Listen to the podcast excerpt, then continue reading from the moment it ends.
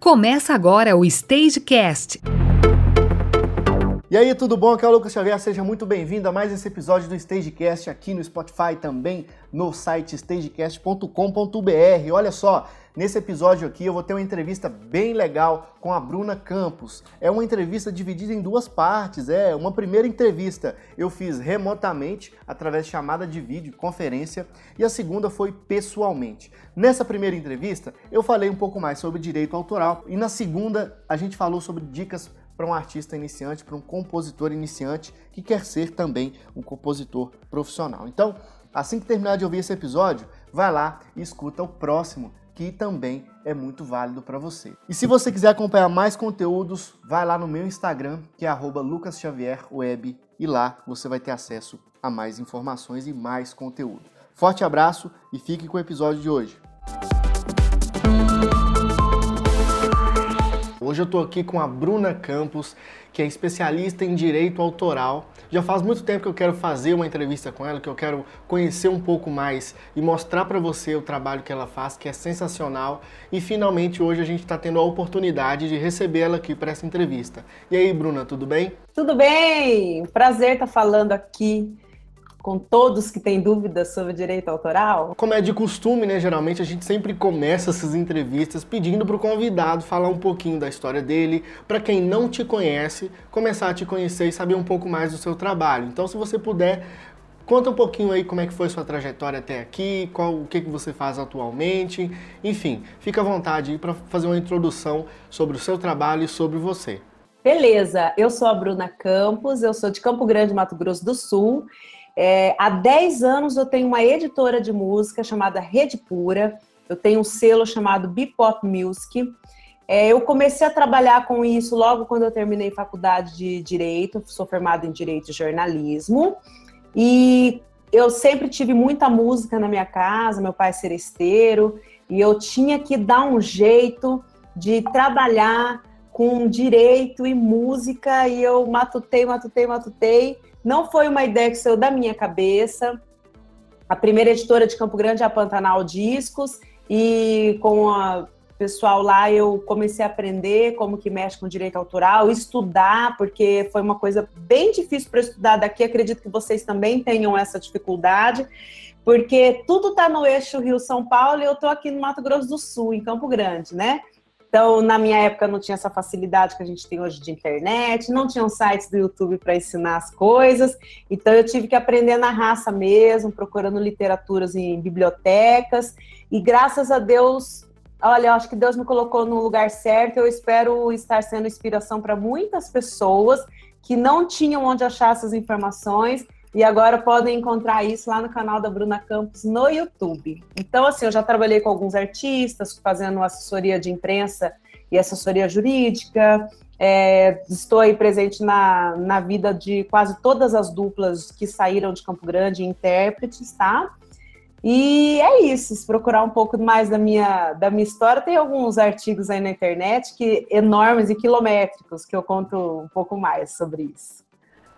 Desde que eu comecei a produzir conteúdos aí sobre, sobre marketing musical, imagem para artistas e etc., eu notei que muitos comentários dos meus vídeos as pessoas sempre estão procurando saber sobre direito autoral. E a maioria dos conteúdos que você encontra na internet, ou se você pesquisar, é, quando você encontra alguma coisa relevante, ela está um pouco desconexa. Não, não, até hoje não existe um passo a passo que feito realmente por um profissional ou uma pessoa que realmente entenda de direito autoral. E muita gente está perdida. Muita gente que quer começar uma carreira agora está perdida.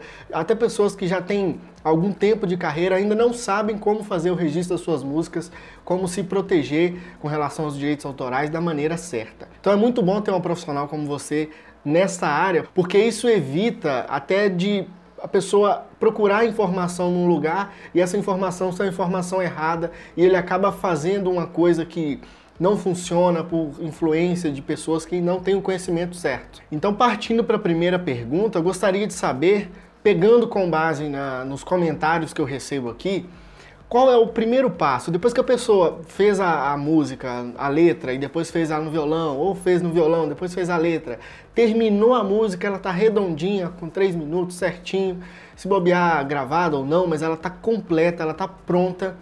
O que, que o, a, o músico, o compositor precisa fazer para ter o primeiro, o primeiro registro, como ele faz para registrar, a partir do momento que ele está com ela pronta, anotada no caderno, está com ela gravada em algum lugar, como ele faz para poder se, é, se proteger, registrar? Qual é o primeiro passo? Primeira coisa que você tem que fazer é documentar isso, né? Porque na lei de direitos autorais brasileira, a anterioridade é um elemento muito importante. O que seria anterioridade? Você conseguir provar para um juiz, no caso de uma, uma ação na justiça, que a sua música já existia antes daquela outra que você está alegando que é uma cópia da sua.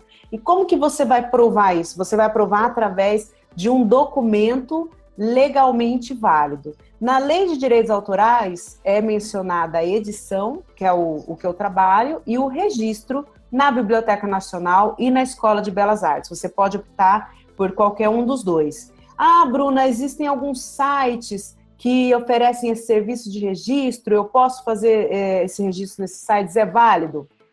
Você tem que lembrar o seguinte: é, tudo é válido, até a data do, da subida de um vídeo no YouTube, se você quiser usar. Só que se o site sair do ar, você a única prova que você tinha era aquele vídeo, certo? Vai que você perde o canal, o canal sai do ar, e a única prova que você tinha de anterioridade era a data do vídeo, que não estará mais na internet. Então, lógico que um papel na sua mão, escrito, tudo certinho, é sempre uma prova mais forte. E voltando no assunto dos sites, tem validade? Depende, o juiz vai analisar no processo se tem validade. É, o que, que ele vai achar mais forte? Um documento com uma firma reconhecida, uma data do tabelião do cartório, que tem fé pública para atestar que você assinou naquele dia aquele documento, que é o caso das edições, ou ah, o documento da Biblioteca Nacional, que também tem fé pública reconhecida através da lei, ou o documento que você fez num site de registro. É, tudo isso tem um peso. Você vai apresentar as suas provas, a outra pessoa vai apresentar as provas dela. Aí você vai colocar tudo isso na mão do juiz para ele decidir. Então eu sempre falo para as pessoas optarem ou pelo registro na Biblioteca Nacional ou pela edição. A primeira coisa que você tem que fazer. Eu já vi alguns casos de pessoas que não registraram a música em papel, não levaram no cartório e acabou te, perdendo os arquivos que ela tinha da música e precisou disso numa ação judicial. E por sorte ela encontrou isso num e-mail que ela tinha mandado para os músicos, um e-mail com a gravação de uma música. Então eu queria saber o que, que você acha dessas, dessas provas digitais, é, qual é a validade disso, qual é o peso que isso tem.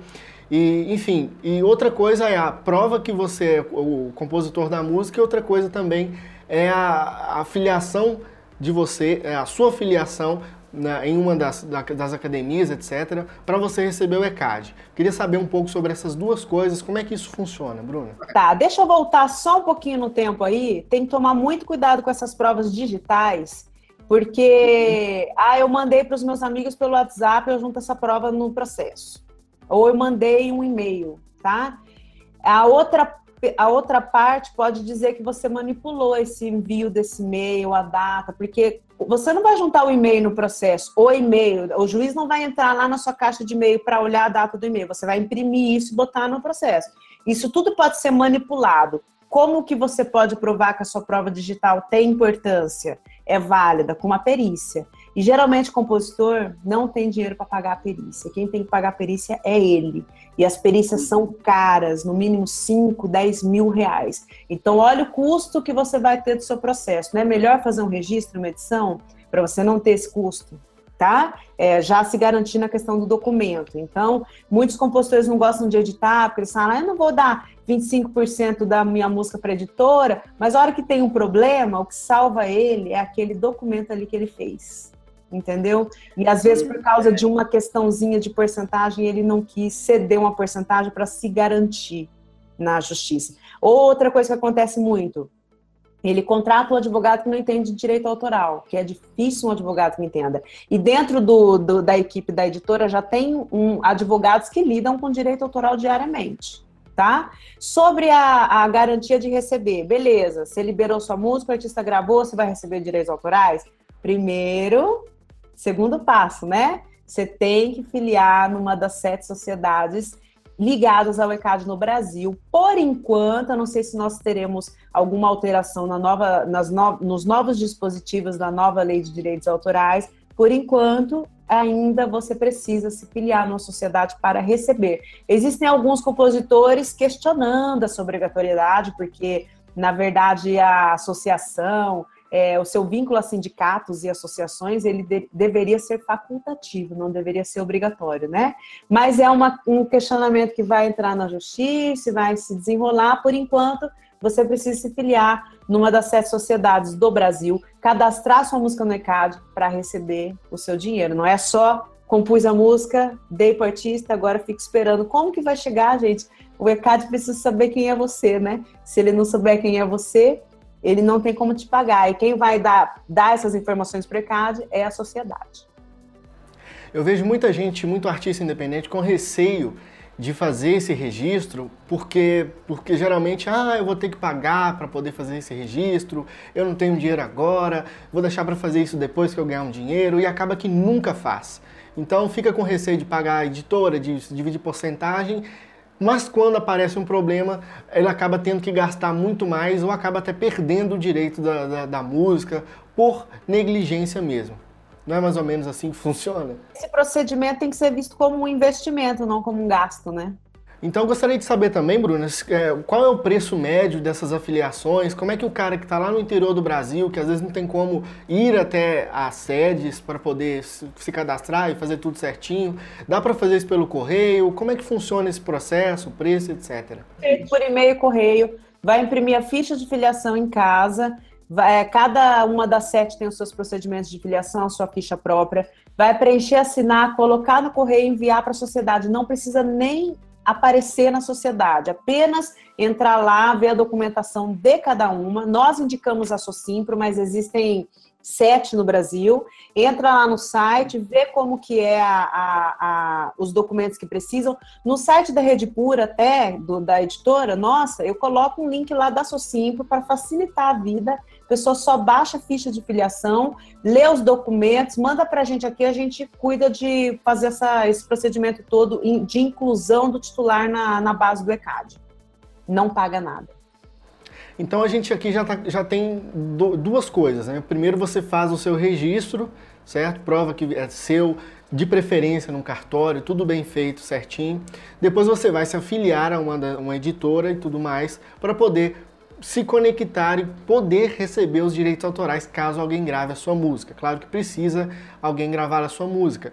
Não pense que, que você é, a sua música nunca vai ser gravada por ninguém, porque geralmente os compositores gravam um demo daquela música e saem mandando para todo mundo de uma forma desenfreada. E depois aquilo ali, muita gente nem responde ele, aquilo ali fica abandonado. Já teve um caso, por exemplo, de um cliente, um cliente que eu atendi, que ele não fez o registro de música, não fez absolutamente nada, e uma pessoa mais humilde, não conhecia de, de como é que funcionava tudo isso, e passou muito tempo com as músicas dele sem registrar nada, nada, nada. A partir do momento que ele fez o registro, até se afiliou a uma network para poder é, receber, para poder descobrir se tinha alguma, alguma coisa no YouTube, algum ser protegido na verdade, porque quando você se afilia a uma, uma, uma network, ela protege a sua música, ela tem lá a sua faixa de áudio e quando alguém reproduz a sua faixa de áudio no YouTube, você tem como saber quem é que está usando a sua música e receber uh, parte dos anúncios desse vídeo. Então, nesse caso, como ele só registrou a música tempos depois, e a partir do momento que ele registrou, ele acabou descobrindo que tinha um vídeo no YouTube é, que usava a música dele de fundo lá para o finalzinho do vídeo. E esse vídeo já tinha mais de 30 mil visualizações, ou seja, ele perdeu comissão no, no, nos direitos dele nesse vídeo, perdeu dinheiro, perdeu muita coisa que poderia ter ajudado ele por não conhecer, por não ter feito a coisa certa antes. Então não pense que você pode sair mandando as suas músicas aí, que ninguém vai usar elas, que todo mundo vai agir de boa fé com você, porque na maioria das vezes isso não acontece. Até mesmo por negligência. Nem todo mundo sabe que ele precisa te pagar alguma coisa por colocar a sua música de fundo no vídeo, alguma coisa assim. Então, para proteger isso, é importante que você registre tudo e faça tudo da maneira correta, né? E não adianta pensar que você é desconhecido e por isso não, não vai registrar, que ninguém ouve sua música. Pode ser que sua música já esteja sendo tocada e você nem sabe, né? Por, ter, por não saber. Todo compositor Bruna... famoso começou desconhecido, né? Achando que a música dele não tinha valor. E aí ele viveu de música. Não foi da noite pro dia, muita gente demora uma década para chegar nisso. Outra coisa que é muito importante a gente falar para sua audiência também, Lucas, paciência, as pessoas têm que ter mais paciência. Nós estamos vivendo numa geração que todo mundo quer que a mídia também explora muito esse lado de que as coisas acontecem rápido. O cara tava lá, eu, eu dei uma entrevista para outro colega nosso, é, que tem um, um, site de cursos, e ele falou isso. A mídia vende essa, essa ideia de que o cara estava lá na fazenda, na roça, um dia, um dia ele foi cantar no, na cidade e, bum, ele estourou. Mas, cara, antes dele sair da roça e chegar aqui, tem um vácuo, né? Tem um, um, um processo muito grande no meio. E os compositores, eles estão nessa vibe de é, faz uma música, manda pra gente, já quer que a gente escuta hoje, já quer que encaixe amanhã, amanhã ele já quer viver de música. E, gente, todos os caras que vocês admiram aí, ó, que estão vivendo de música, Bruno Calimã, é, Douglas César, é, Elcio de Carvalho, é, Matheus Aleixo, essas pessoas demoraram anos para conseguir viver de direito autoral. Então, com você, provavelmente não vai ser diferente, a não ser que você seja uma pessoa muito iluminada, o que eu torço muito, mas vamos ter paciência, vamos melhorando, aceitar as críticas, né? Se alguma coisa não tá boa na sua música, se você já mandou sua música para 50 pessoas, ninguém gravou, desiste dessa música, ou melhora essa música, ela não tá no jeito. Então a gente precisa ser um pouco autoavaliativo também. Você ficar assim, não, mas olha, eu tenho. Sabe que eu escuto muito, Lucas? Tem uma música muito boa, é um sucesso. E ninguém grava. Então, se ninguém grava, o problema não são os ninguém, é a sua música o problema. O problema é você. É você tá apostando numa música que ninguém tá apostando nela, porque às vezes ela não é boa mesmo. E assim, não tem problema nenhum você admitir isso. Você é um ser humano, você é uma pessoa que está se moldando para ser um grande profissional, você pode se aprimorar. Então pergunta, essa música, fala a verdade para mim, essa música é ruim? Às vezes eu falo para a pessoa, é ruim, a pessoa fica chateada. Mas assim, é o máximo da sinceridade e do respeito que eu posso ter com a pessoa é dizer para ela que eu não achei a música dela boa e que ela pode melhorar. Eu acho que a gente tem que inverter um pouco o que a gente escuta. Pô, a Bruna disse que a minha música é ruim, eu vou desistir dessa vida. Não, não estou falando isso para você para isso. Eu tô falando para muito pelo contrário, para você melhorar nisso aí. Então, eu quero dizer para vocês, paciência, gente, vamos nos aprimorar. O médico não fica lá 10 anos fazendo é, faculdade, residência. Por que, que o compositor tem que ser diferente? Por quê? Pura verdade que você disse. Geralmente o médico estuda por muitos anos, muitas horas por dia. Agora você imagina um compositor que treina, que pratica, que compõe durante muitos anos, muitas horas por dia. É praticamente impossível que ele não se torne um compositor de qualidade se ele se empenha naquilo. E a partir do momento que você se torna um profissional de qualidade em qualquer área, as oportunidades e as portas começam a abrir para você. Outra coisa também que eu vejo acontecer é que as pessoas reclamam muito que não tem resposta dos e-mails que enviam, das publicações que fazem na internet e tudo mais mas não percebem o seguinte: o ser humano, quando ele assiste uma coisa e gosta, ou ele dá lá, ele geralmente dá like, ele comenta, porque ele quer, ele quer passar aquilo, aquilo que ele está achando, entendeu? Agora, quando ela não gosta, geralmente ou ela critica ou ela fica calada. Então, se você não está tendo repercussão daquilo, ou se ninguém está te falando nada, provavelmente ela ouviu e ou ela não gostou, ou ela se, se falou, ah, tanto faz, já saiu fora e não, não, te, não deu feedback nenhum. Então, quando você faz uma publicação, faz alguma, alguma ação, ou enviar sua música para alguém, ou publicar ela na internet e ninguém te respondeu, cara, provavelmente ninguém achou aquilo relevante o suficiente para poder te dar feedback algum. Então, não ter o feedback já é um feedback negativo. Então, fique, presta muita atenção nisso. Muita gente fica sem jeito de falar, por exemplo, eu recebo um áudio, quando, quando a música é muito ruim, geralmente eu não respondo, porque a gente fica com medo de ferir o orgulho da pessoa, de, de às vezes a pessoa.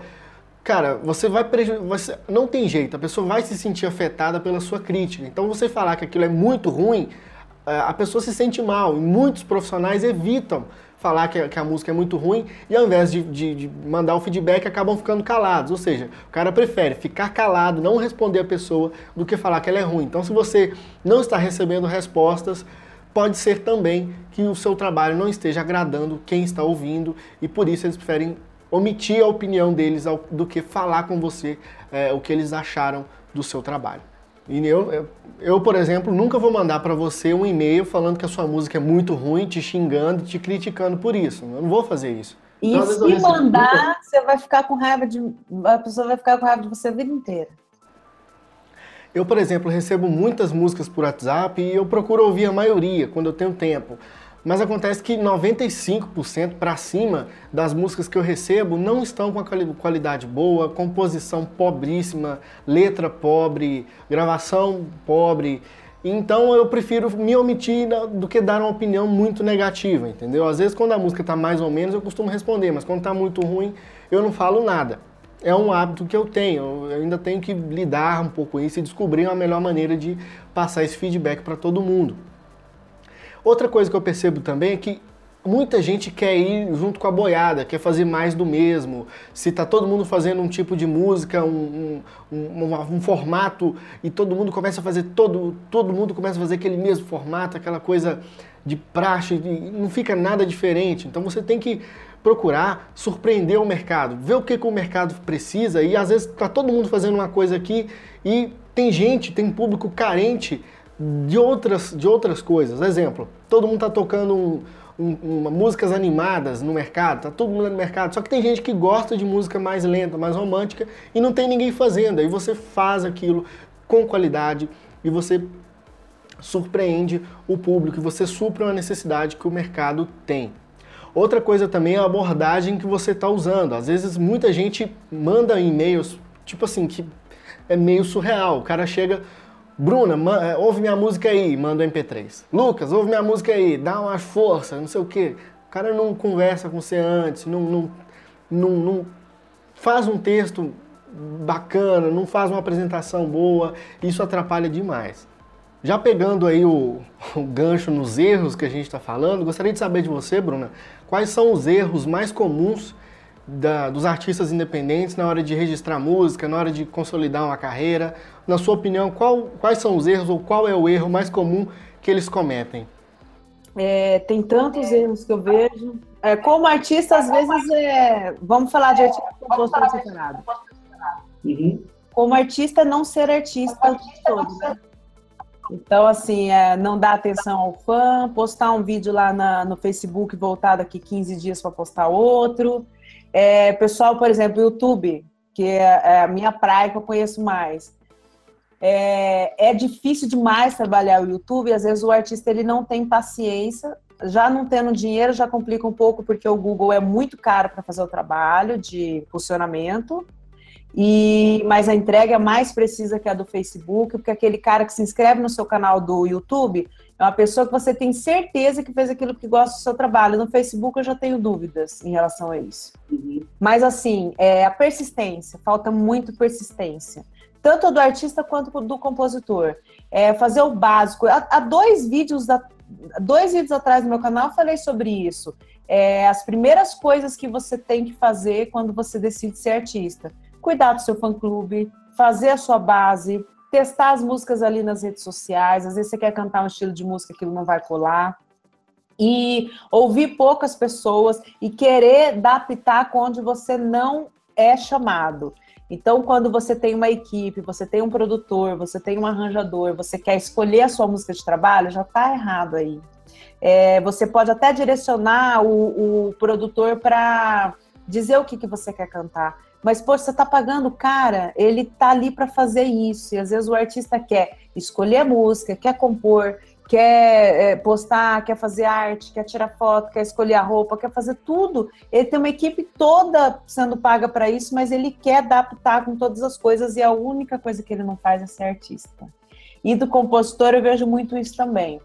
É, não estudar o seu mercado é o principal. Eu não vou nem muito longe, viu, Lucas, dizendo assim, ah, é não cadastrar a música no ECAD, porque às vezes o compositor reclama, eu não reclamo, eu, eu não, não recebo, ECAD é uma droga, Aí você vai ver o cara não está nem filiado na sociedade, o ECAD não sabe quem é ele, a obra dele não está cadastrada e tem um monte de crédito retido que vai ficar lá por cinco anos, depois vai ser pago para as mais tocadas do Brasil, vai vencer, ele vai perder isso aí. Às vezes o cara demora mais de cinco anos para ir atrás, para descobrir por que, que não recebe, e aí ele já perdeu. Não, nem chego nesse ponto. Eu acho que o, o maior problema do compositor é até antes disso, antes de ter a necessidade de ter a música cadastrada, só precisa cadastrar no ECAD depois que a música for gravada.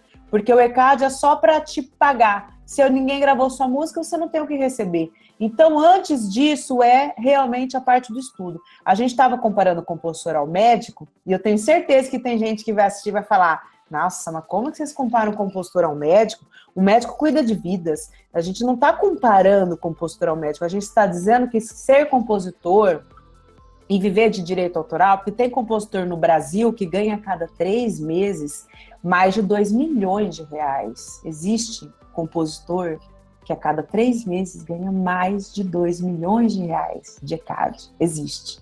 Então, isso não é uma profissão? Tem médico que não ganha isso, não vai ganhar nunca na vida isso.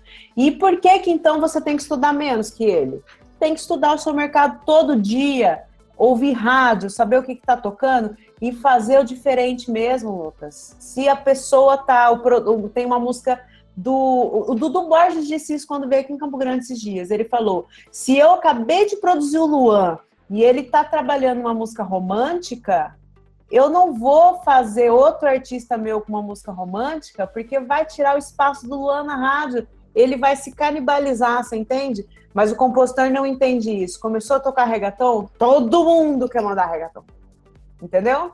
O cara tem que falar, não, gente, peraí, faz um pelo menos, né? Encaixa um, aproveita a onda, mas já fica buscando qual que vai ser a próxima onda, sabe? Porque a pessoa que descobrir o próximo ritmo é, que vai fazer sucesso, a próxima levada, o próximo jeito de, de fazer qualquer coisa, é a pessoa que vai se dar bem, é a pessoa que vai se destacar, é a que vai ter uma música entre as dez mais tocadas do Brasil, que eu acredito que é isso.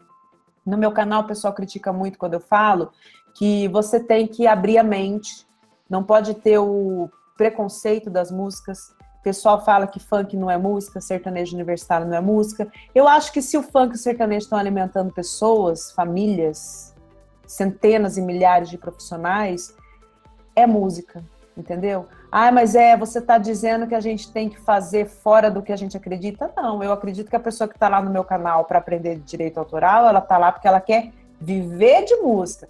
Se você não quiser viver de música, se quiser apenas fazer a sua música, faça a música que você quiser. Se você quiser viver de música, você tem que fazer a música que está tocando na rádio.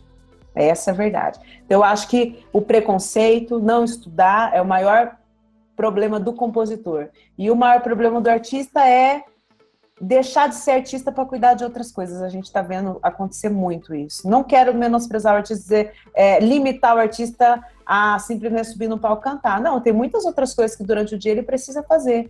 Mas faça bem feito, sabe? Faça bem feito. É isso. Inclusive, Bruno, você me deixou até pensativo aqui sobre um dos temas também que eu já abordei no meu canal do YouTube em particular, que é o seguinte: muitos artistas iniciantes eles abrem mão de, de viver de música para poder realizar sonhos imediatos. Quer ver um exemplo? O cara sonha em ter um CD gravado e viver de música e tudo mais. Só que, é, na maioria das vezes, ele vai lá, paga para fazer o CD, acaba se envolvendo com a capa do CD, com a produção do CD independente, gasta o dinheiro que que tem o que não tem, às vezes vende alguma coisa, vende o carro, arruma uma grana, vai lá e grava o CD e no final das contas talvez nem precisava ter gravado aquele CD, porque às vezes o artista não tem nenhuma estrutura, às vezes ele não tem letra, ele não tem músicas suficientes para gravar um CD, acaba pegando outras músicas, enfim, acaba fazendo um investimento. E no final das contas seja por falta de orientação ou até é, muita precipitação da pessoa, ela acaba gravando o primeiro CD e aquilo não dá em nada, porque não foi feito com planejamento e na maioria das vezes o CD independente lá no começo só serve para você realizar o seu sonho. Na maioria das vezes o primeiro CD do cara fica lá guardado e só serve para ele. Então você tem que encarar a sua carreira de uma forma mais profissional, pensando no retorno sobre o seu investimento. Porque não adianta nada você ter um CD gravado, realizar o seu sonho de gravar um CD com seu próprio dinheiro, e no final das contas não viver de música, não fazer show, aquilo ali não vai não, não vender, não dá em nada. Você tem que fazer um produto não só para você consumir, para os seus parentes ganhar de presente. Tem que fazer um produto que o mercado precisa. Então eu recomendo que sempre que a pessoa pense o seguinte, olha, realmente preciso gravar um CD agora? Por que, que eu não gravo uma música só, uma música boa? Daí eu trabalho essa música e a partir do momento que eu começo a ganhar algum dinheiro com música, fazendo show, barzinho, etc., Daí eu penso em gravar um CD quando já tiver alguma audiência para comprar esse, esse, CD, ou comprar, ou baixar, ou seja lá o que for, ouvir realmente o meu trabalho. Pensa com mais calma, pensa com mais estratégia, você não vai perder ao fazer isso. Então eu já vi casos de pessoas que gastaram mais de 30 mil reais, venderam o carro para poder gravar um CD, distribuiu aquilo tudo de graça, ninguém ouviu o CD, acabou no fundo da gaveta ou no lixo, e depois quando alguém pediu o CD para comprar, o cara não tinha mais nenhuma cópia para oferecer. Então é muito comum. Eu tenho duas coisas para falar em cima dessa sua em cima dessa sua fala agora. Primeiro, 30 mil reais nas redes sociais faz um milagre. Faz um milagre. Então, se você está com 30 mil reais, não vai prensar CD. Calma, consulta uma pessoa. A gente tem esse serviço aqui na Bipop. Consulta uma pessoa que saiba onde que você vai gastar esse dinheiro. Não faça investimentos que você não deve, tá? Outra coisa que eu quero te dizer em cima dessa sua fala, pensa se você quer mesmo ser artista. Às vezes, às vezes quando você vira artista, você descobre que não era o que você queria. Você sabe que uma vez um músico. Você tá músico, porque a gente já falou de artista, compositor e falamos de músico. Eu tenho um amigo meu que estudou uhum. a vida inteira para ser músico e a hora que ele chegou a tocar com um super artista, estava ganhando um super cachê, ele veio aqui na minha sala e falou para mim: "Não era isso que eu queria. Eu falei, mas como assim, gente? Você estudou a vida inteira para chegar nesse ponto, para chegar nesse, de ficar três meses fora de casa, sem ver meus filhos, sem ver minha família, morrendo de saudade, dormindo mal, é passando dia dentro de ônibus. Gente, pensa que ser artista não é só o momento que você está em cima do palco. Ser músico também não é só o momento que você está em cima do palco. Ser artista é passar por todas as dificuldades que você vai passar no começo. Até você ter um jatinho particular, até você poder pagar o frete de um jatinho para te levar do lugarzinho que você tá até o outro, e depois você entra no jatinho e vai para outro show, você vai ter que ficar dormindo no chão do aeroporto muitas e muitas vezes, nas fontes aéreas, dormindo mal, meses sem voltar para casa, não vai ver seus filhos crescerem, não vai curtir os finais de semana com a sua mulher, com o seu esposo. Então pensa muito bem se é isso mesmo que você quer, porque às vezes não, às vezes, né, Lucas, a única coisa que a pessoa quer é gravar um CD para dizer, olha aqui, gente, como que eu canto bem. Grava um CD, põe nas plataformas digitais, você não vai nem pagar prensagem. E para subir para as plataformas digitais, você não vai nem pagar. Tem mais essa notícia boa. Então, Vamos pensar, né? Vamos fazer um planejamento. Às vezes, a gente às vezes vai a muitos shows e é, se sente bem naquele espetáculo, vendo aquelas luzes, aquele artista lá com a luz no meio brilhando. É, o cara tá lá num pedestal e a pessoa quer, é, quer se sentir todos os dias naquele ambiente mágico. Só que tem um porém. Você que é público, você que às vezes tá, decidiu seguir uma carreira musical por achar esse meio encantador, é, tem uma diferença muito grande entre a, a ótica do público e a ótica de, dos profissionais que estão realizando o evento. Um show, um evento foi feito para encantar o público. Então, se você é um, é, tá lá na plateia e está se sentindo é, no, é, nostálgico, está se sentindo feliz, emocionado, aquilo foi feito para você se sentir assim. Tudo o repertório, tudo foi feito para isso. Então, não pense que trocando de lugar, você subindo no palco, vai ser a mesma coisa. A sua visão já muda, você vê só um monte de gente lá, seus fãs lá embaixo. É, você tem que cuidar de mil e uma coisas. Então o espetáculo acontece do palco pro, público. Então muita gente que está no público e que quer entrar nesse meio por admiração, acaba chegando lá em cima do palco e descobrindo que é muito trabalho duro e que aquele encantamento que, que tinha quando ele estava na plateia não tem tanto mais. Infelizmente acontece. Então, cuidado com isso. Essa coisa do show que você falou, nós temos que lembrar também que quando você vai assistir um show, você vai no show que você quer, você fica no lugar que você quer, aí você vai embora a hora que você quer, né? E quando você virar o artista, você vai ter que fazer o show se ele tiver cheio, casa cheia, se tiver 10 pessoas, você vai ter que fazer o show como se tivesse casa cheia, bonitão lá, e porque você tem que ser profissional. Você não vai poder ir a hora, embora a hora que você quiser, você vai ter que fazer as duas horas de show, né? Então, assim, é não estar mais no lugar que você quer na hora que você quer. Então, mais um motivo para pensar bem. Então, não custa nada você parar, analisar, pensar bem no que você vai fazer muita gente acaba descobrindo ao pensar que aquilo ali não é para ele. Poxa, realmente é melhor. Se eu vou trabalhar no mercado musical, eu posso trabalhar com outros meios, outras coisas dentro desse mercado. É, ou se você descobrir que realmente é para você, independente do que aconteça, você vai lutar, você vai correr atrás, então vai, estuda, se aperfeiçoa, procura entender o mercado, procura aprender a como formar uma identidade para você, como divulgar da maneira certa, enfim, direito autoral, aprende tudo, se torne um especialista, entenda o mercado e principalmente aperfeiçoe o seu talento, procure ser um bom cantor, um bom músico, um bom compositor, entendeu? Pegando também, aproveitando essa, essa deixa e falar do, do que você disse, dos 30 mil reais em redes sociais. Eu mostro muito bem isso, como você trabalhar é, esse orçamento lá no meu treinamento de marketing musical, que é o treinamento Outstage. A gente aborda muitos módulos só sobre divulgação em redes sociais. Então, se você não sabe como fazer, procura, procura o treinamento, porque lá você vai encontrar tudo o que você precisa para poder investir da maneira correta o dinheiro de divulgação. Não adianta você ficar com medo de, de gastar com isso, porque é um investimento. Você precisa de fãs, precisa de audiência e na maioria das vezes você não vai conseguir isso de, de graça, de qualquer maneira, não. Não vai ser tão fácil assim. Você precisa investir. Eu já vi também gente que gasta muito dinheiro para gravar um CD, 30 mil ou mais, e na hora de divulgar as músicas desse CD fica com medo, fica com receio de gastar 300 reais. Pede para fazer uma campanha no Facebook, coloca lá 100 reais e quando tá dando 50 já manda pausar a campanha, porque ah, acha que ah, deixa para lá. Então é complicado. Você tem que ver que o, independente do segmento que você esteja, grandes artistas aí que estão no cenário musical, eles investem pesado em anúncios, investem pesado em publicidade para o nome dele ficar lá no topo, tanto na rádio quanto nas pesquisas, nas redes sociais e tudo mais. Quando eu falei que uma publicidade lá no, no YouTube, lá em cima, aquela bonitona lá com 120 mil reais por dia, o povo não acredita. É, é muito dinheiro, gente. E se essas empresas fazem, porque vale a pena, porque tem retorno sobre o investimento. Então não pense que anunciar é gasto, porque nunca é, é investimento. E você precisa fazer isso da maneira correta. Não adianta também julgar, queimar o dinheiro com anúncio de qualquer jeito. Se você não sabe, você tem que procurar orientação para fazer. Para isso que existe aí o meu curso e outros também no mercado, enfim. Tem o acesso, o conhecimento está aí para você poder adquirir e fazer as coisas da maneira correta.